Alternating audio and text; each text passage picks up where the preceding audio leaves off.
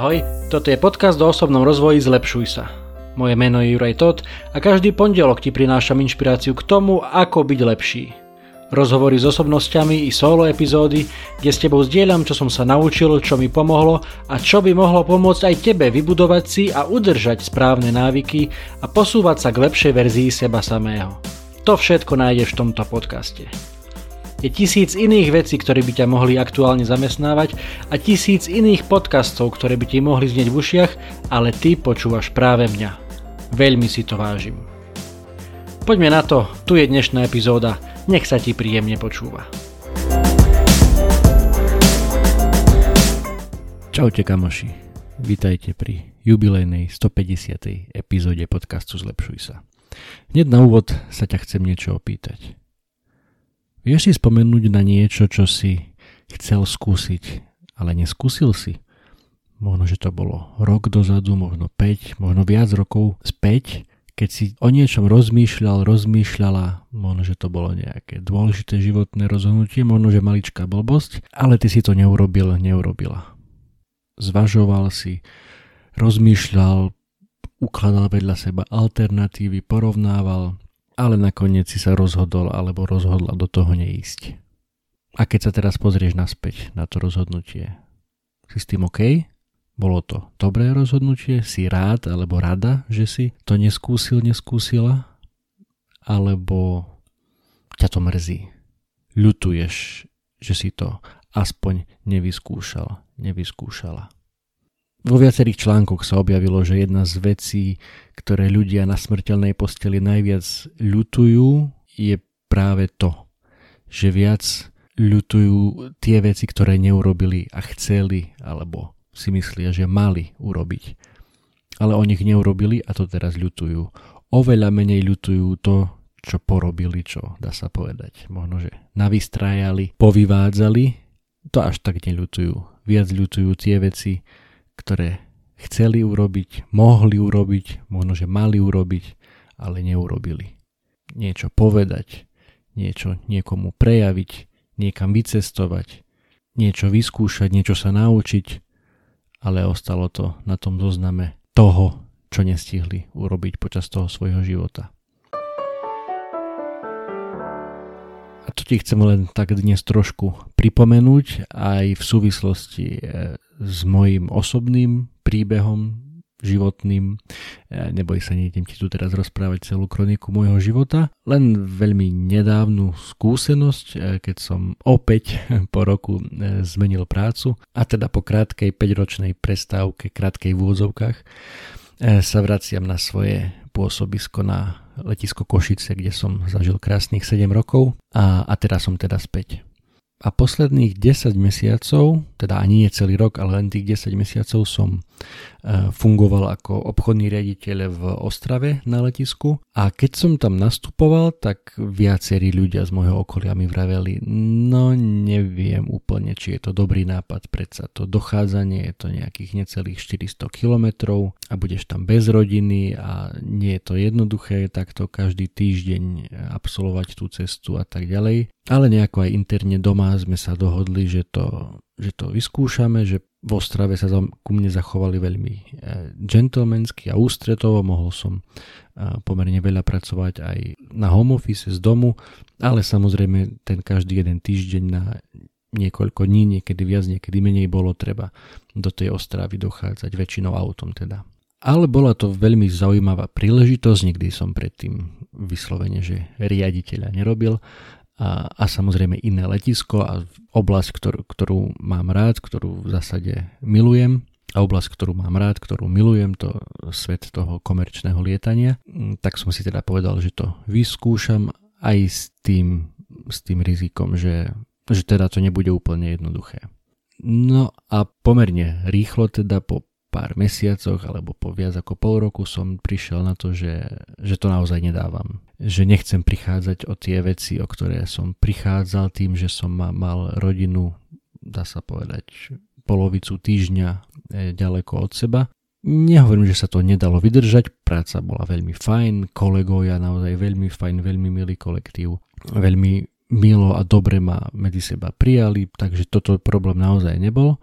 Skôr išlo naozaj o to, že že samozrejme cestovanie bolo únavné, tak ako mi to všetci predpovedali. To by sa ešte nejako dalo vydržať, ale skôr išlo o to, že som bol bez tých svojich dievčat, bez manželky a bez série. Prichádzal som o veci, o ktoré som si naozaj povedal, že nechcem a nemusím prichádzať.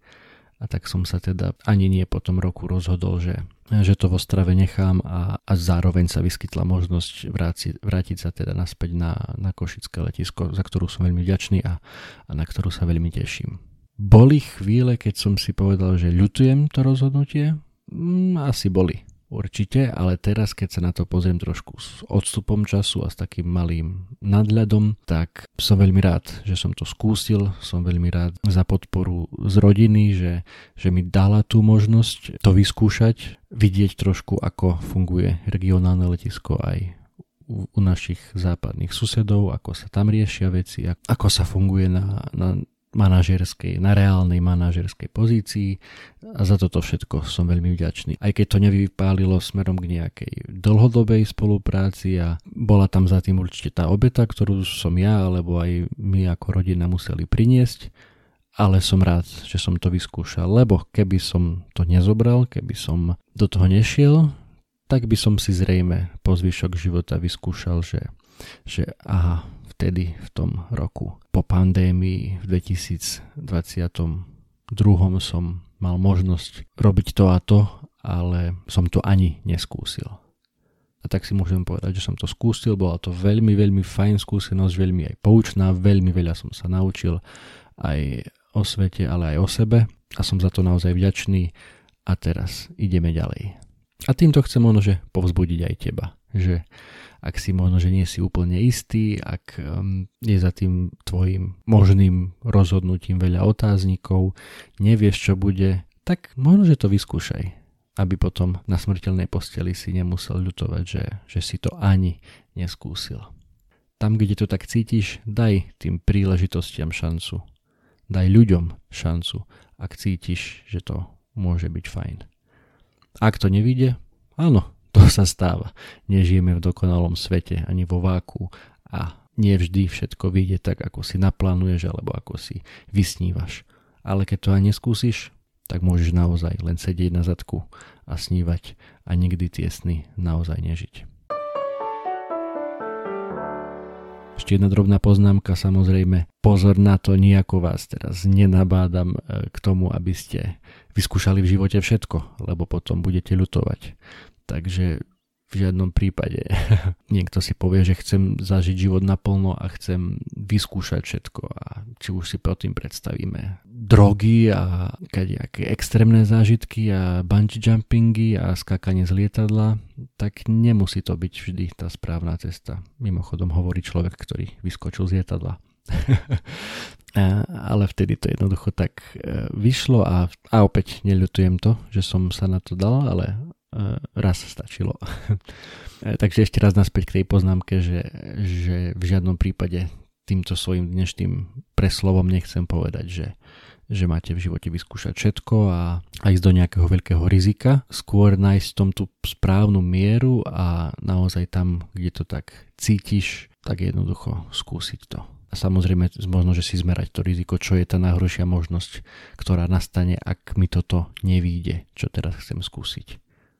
Lebo to častokrát preceňujeme, že tá najhoršia možnosť je, že skončí svet. No svet neskončí, ak tebe niečo nevyjde. Vždy sa dá ísť ďalej, vždy sa dá spamätať, pozviechať z akejkoľvek prekážky a aj vo svetle týchto veľkonočných dní, ako napísala pani prezidentka na Instagram, kde citovala českého kňaza Tomáša Halíka, žiadny kameň nie je taký veľký, aby sa v jedno ráno nedal odvaliť.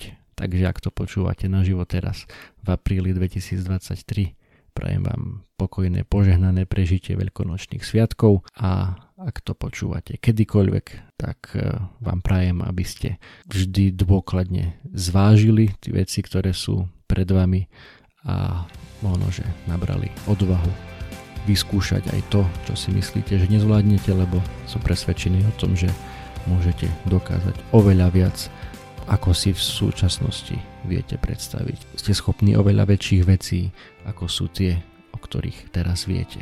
Takže Smelo do toho a pekné sviatky. Čaute.